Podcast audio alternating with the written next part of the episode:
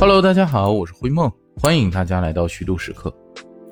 最近呢，和常听咱们虚度时刻的听友们交流，就讨论到一个问题，说怎么辨别一个人算不算吃货？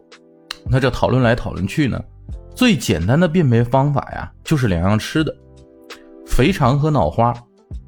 有个朋友很有意思的就和我说，说这要是我朋友里啊，一提肥肠就两眼冒光。那并且不由自主的吞两口口水的，那我就会默默的把他划到自己人的行列，那绝对是能够在吃货的道路上并肩前行的。那想想好像还真是那么回事儿，所以呢，咱们这周啊就来聊一聊咱们听友朋友们心中吃货识别器啊，这个肥肠。肥肠这个东西呢，其实就是大肠啊，猪大肠、牛大肠、羊大肠都是。当然，咱们平时吃的比较多的呢，还是猪大肠。其实像肠子啊、肚啊这类肝脏类的食物啊，这原来都是吃不起肉的穷人们吃的东西，那俗称穷人乐。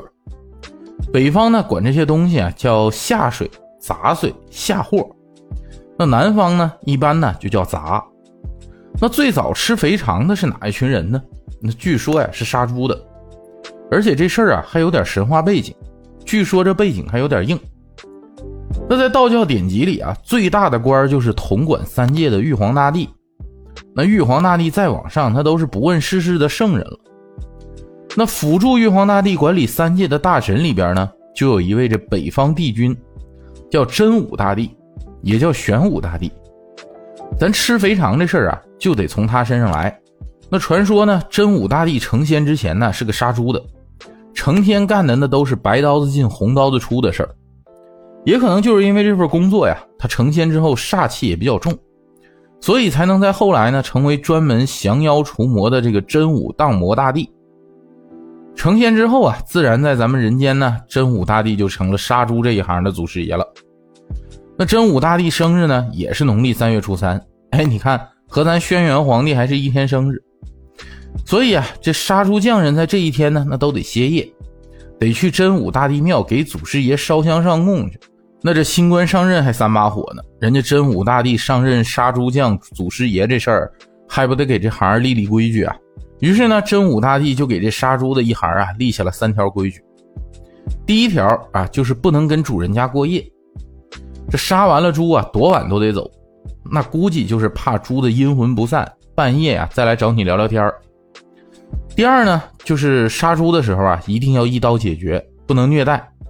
而且在这之前呢，还要管猪一顿饱饭，算是结个善缘。这第三个呢，就是杀猪之后，你要么找主人家要钱，要么呢就把这些猪的杂货带回家，你不能两头拿。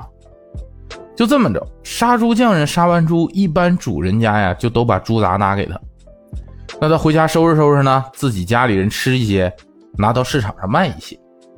所以你看，这第一批吃肥肠的人呐，就得是这么些杀猪匠。包括现在北方老百姓，那不还有句俗话呢吗？说嫁给念书的当娘子，嫁给杀猪的翻肠子，那就是说的清理肥肠呢。那在咱中学时候学过的一篇课文，那叫范进中举，估计大家也都还有印象。范进他老丈人姓胡啊，就是那个杀猪的屠户。范进中秀才了，老丈人给他上门道喜，拿的就是那么一挂猪大肠。那后来范进中举人了呢，就不一样了，拿的就是正经的猪肉。为啥呢？细细琢磨呀，也是因为这个。这猪大肠对于屠户来说，那是白来的东西，它不值钱。那范进中秀才的时候，说到底还是个穷酸儒生，那对付对付就得了。那等到中了举人就不一样了，那含金量高了，那送的东西啊，自然也得鸟枪换炮。那这些年呢，肥肠早就不是原来那种下货啊、穷人吃的东西了。那肥肠是越来越受到大家的欢迎。那吃法上呢，也是层出不穷。咱们呢分地域聊一聊，先说说灰梦家乡东北。那灰梦小时候对于肥肠这个做法最熟悉就两种，溜肥肠和炖血肠。咱先说溜肥肠哈。说到溜，我觉得这是咱中华烹饪技巧里特别神奇的一种。它指的是啥呢？就是先用某种啊这个烹调方法把食材加热成熟后，包裹上或者浇淋上这种调制的较多的这个汁儿。啊，或者将烹饪的原材料呢，直接投入到卤汁中，直接翻拌，最后成菜的这么个方法。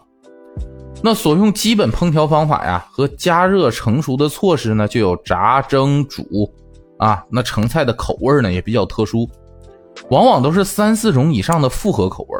那这溜肥肠呢，就是用炸的方式来复合。你先把肥肠切成小段儿啊，放到七八成热的这个热油里炸到金黄。沥好油之后呢，用白糖、酱油、淀粉、蘑菇汤这些东西调成的芡汁儿，还有冬笋、木耳这些配菜一起到锅里翻炒。你让这肥肠均匀的裹上芡汁儿啊，那就出锅成菜了。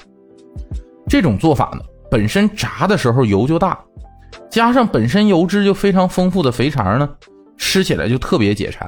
口感上芡汁的滑腻呢，带着炸过的肥肠的这种酥脆。一下子就把口感的这个层次啊丰富了几个度，那用来下酒呢，简直就是绝配。而且这溜肥肠啊本身也容易出汤，你等肥肠吃差不多了，那酒也喝到位了，把这汤往饭或者面里一拌，哎，那又成了一下饭菜。你看，花一份菜的钱，酒菜饭菜都解决了，那怪不得人家受欢迎呢。这东北肥肠另一个做法呀，就是做血肠，跟着血肠呢。一个名字就呼之欲出了，杀猪菜。这东北正宗的杀猪菜呢，得讲究去农村，现杀现吃。杀猪匠一刀下去啊，超度了这只猪，那大块的猪肉从猪身上卸下来，那还冒着热气呢。但这种最新鲜的肉啊，还不能马上就吃，得给它埋雪堆里头，稍微冷冻那么一会儿。据说这道工序啊，就相当于咱现在猪肉的冷冻排酸技术。那等这些工序都完事儿了，那就直接把五花三层啊，那大块的猪肉和剁下来的大棒骨直接下锅炖。炖的时候啊，除了肉，绝对少不了的一个东西就是血肠。那这血肠呢，就是杀猪的时候，刀口下面放一个大铝盆儿，啊，把从刀口流出来的血给它接住。那冒着热气的猪血啊，直接灌到收拾干净的猪肠子里边，把两边系紧了，往锅里一扔，那溅个开就熟了。这就是血肠，这五花肉、大棒骨和血肠煮的差不多了，那汤的味道也就吊起来了，那就可以往里边放酸菜了，这杀猪菜呀也就成了。至于吃法嘛，咱们空了单独聊一期，里边吃的东西太多，咱今天呢就还说回血肠。有些地方啊，就是跟吃普通的香肠一样，切成厚片啊，蘸着佐料吃。但是和一些东北老乡长辈们聊天啊，灰梦才知道。这最正宗、最地道的东北血肠吃法，那得是整根拿着直接啃。一家人围着炕桌啊，坐在火炕上头，左手端着大碗的白酒，右手拿着整根的血肠，那就跟黄瓜蘸大酱差不多。伸到碗里蘸上酱，咔嚓一口，然后吨吨喝两口酒，那做派，你不看着脑补一下，以为到了威虎山呢。这过了山海关，就进入华北平原了。这第一站呢，就是北京。从明朝开始就讲究天子守国门嘛，那到了北京啊，少不了就要说的就是卤煮。卤煮其实就是白肉加肥肠这些下货一道煮了。那这里边也有故事，而且好玩的吃法还不少，老馆子也多。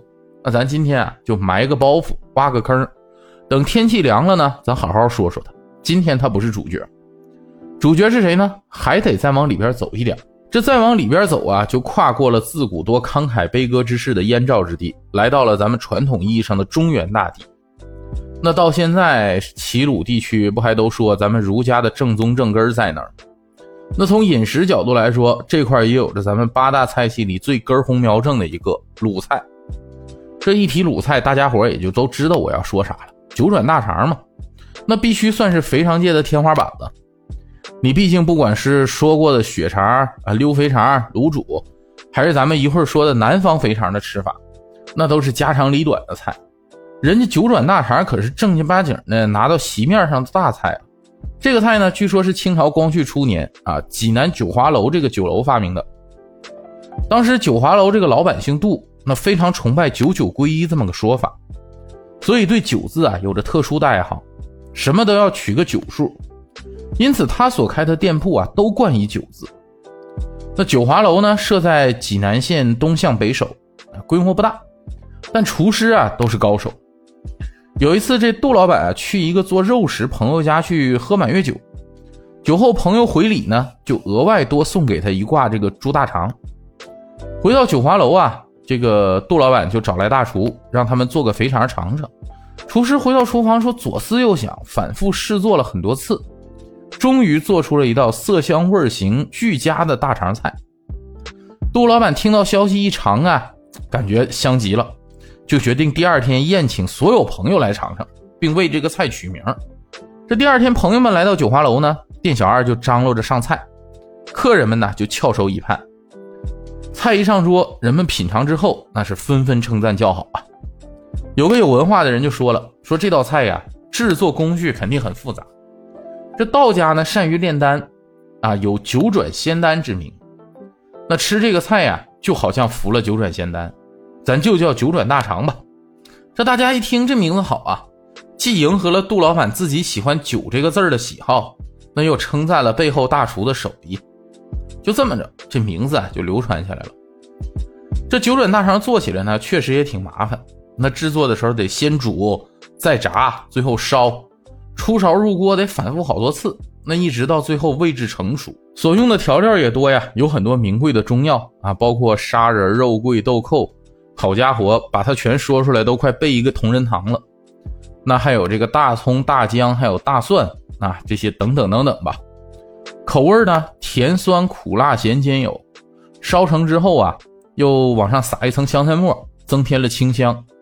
那盛到盘里呢，那是红润透亮，肥而不腻。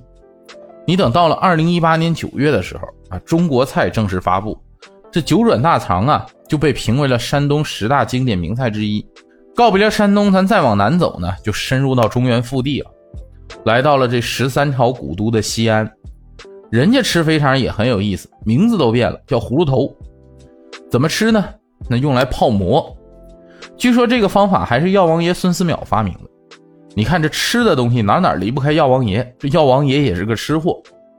这葫芦头泡馍啊，那和羊肉泡馍的做法有点类似，只不过呢，把羊肉换成了肥肠，那用猪骨和母鸡熬制成的这个乳白色高汤一起，那是相同异常。到了西安呢，就到了中原靠西边了。那咱就干脆直接往西南走，这又来到川渝地区了。那这可不是灰梦偏心哈，自己在重庆就一定要说川渝，那是因为川渝地区啊，隐藏着一个肥肠爱好者的圣地——江油。《舌尖上的中国》呀，总导演陈小青就曾在一档节目里说：“说江油是全世界肥肠的故乡，中国最好吃的肥肠就在江油。”好嘛，有了这个陈导的背书啊，本来就在全国驰名的江油肥肠，一下子就成为了全国肥肠爱好者心中的耶路撒冷了。辉梦在重庆，离着江油也不远，所以啊，有幸去过几次江油，那确实是大开眼界。江油人民对肥肠的演绎啊，那真是以真化境。那来到江油，你就仿佛掉进了肥肠的世界，满大街都是肥肠店，每家菜单上都列满了各种各样的肥肠。火爆的、酱爆的、凉拌的、回锅的，等等等等。当然了，江油最出名的呀，还是属红烧肥肠。这江油人早晨呢，就是一碗红烧肥肠开启。那江油的厨师们对于肥肠的烧法呢，也了然于胸了。那新鲜的大肠呢，处理的干净无异味之后，直接切成大段焯水之后呢，直接入油锅翻滚，顺便锁住啊这个大肠中的汁水。到这个时候，四川的豆瓣酱不再是必备调料了，而是用辣椒碎和盐发酵而成的特制红酱才能成为它的最佳伴侣。那烧肥肠的时候呢，还要撒上花椒面和良姜，那得去腥提味儿。最后撒上秘制香料和葱花，那一碗红亮软滑顺弹的这个红烧肥肠啊，就大功告成了。肥肠拌着红油送入口中，那是越嚼越有滋味，越嚼越香。你搭配上醋汤和干饭，肠净碗空的时候，早餐也就吃到位了。江油老乡李白啊，人家不就说吗？读书抬高千千尺，不及老妪送肥肠。那从这诗中啊，就能明白江油人爱肥肠已经不是一天两天了。你早晨吃过红烧肥肠，可能还没饿，但到中午和晚上啊，还可以换着花样吃肥肠。比如说非常有川渝特色的干煸肥肠嘛，那就很好吃。肥肠被油煸得香而不腻，软中带脆，你就不得不感叹呢，这个肥肠的可塑性真是太强了。本来就筋道弹牙的口感呢，遇到油煸丝毫不会被干扰，反倒是充分吸收了油的香气，还给自己披上了一层酥脆的外壳，这样就让热衷于他的粉丝又多了一个爱上他的理由啊。那陪伴肥肠闪亮登场的这个青红椒啊，那也被肥肠征服了，那染上了一丝肥肠特有的香味儿。这一口肥肠，一口辣椒啊，很快就能干下去几碗饭。你吃干煸肥肠觉得辣的时候呢，还可以点上一个肥肠蓉蓉，也就是粉蒸肥肠。这当粉蒸遇上肥肠的时候啊，也就成了一个王炸组合了。这揭开笼盖啊，你就得以迅雷不及掩耳盗铃之铃儿响叮当之势夹起一块送到口里。这味蕾感受着这个层层递进的香味啊，有米的甜香豆瓣的辣香，花椒的麻香，那最后再来肥肠那种油脂的浓郁香气，把你口腔占领的是满满。让人意外呢，就是两种软糯的食材组合在一起啊，竟然能诞生如此的美味。说到这儿，灰梦就突然想起以前在河川工作的时候，酷爱吃的一个肥肠做法。肥肠汤，这新鲜的肥肠啊，经过细心的清洗，再用一锅熬制的高汤呢，文火慢炖到软糯鲜香，你再蘸上秘制调出的调料，那麻麻辣辣啊，那咸香过瘾。你冬天早晨上班路上迷迷糊糊的，冻得手脚冰凉，来上一碗肥肠汤，配上一碗喷香的刚蒸出来的米饭，那香到拍手叫绝。一碗下肚，你就感觉自己四肢百骸都是暖洋洋的。怪不得川渝人民说呀，肥肠加干饭好吃金不换。到了重庆主城呢，就鲜有肥肠汤卖了，很多都是蘸水肥肠。蘸水肥肠端上桌呢，清淡的样子啊，就会让你一瞬间觉得自己脚下这片土地都不是重庆。等到它旁边那一小碟麻辣蘸水出现了，你才知道哦，我还在重庆。但蘸水肥肠更多品尝的呢，是肥肠的美味。和肥肠汤啊就又不太一样了。那其实全国各地还有很多肥肠的吃法，潮汕的卤肥肠啊，广东的猪杂粥都非常有特色。所以说呀，全国各地的吃货们总会不约而同的把目光放在肥肠上，绞尽脑汁的做出各种好吃的肥肠。钟爱肥肠的道路上，全国吃货皆是兄弟，他就没有敌人。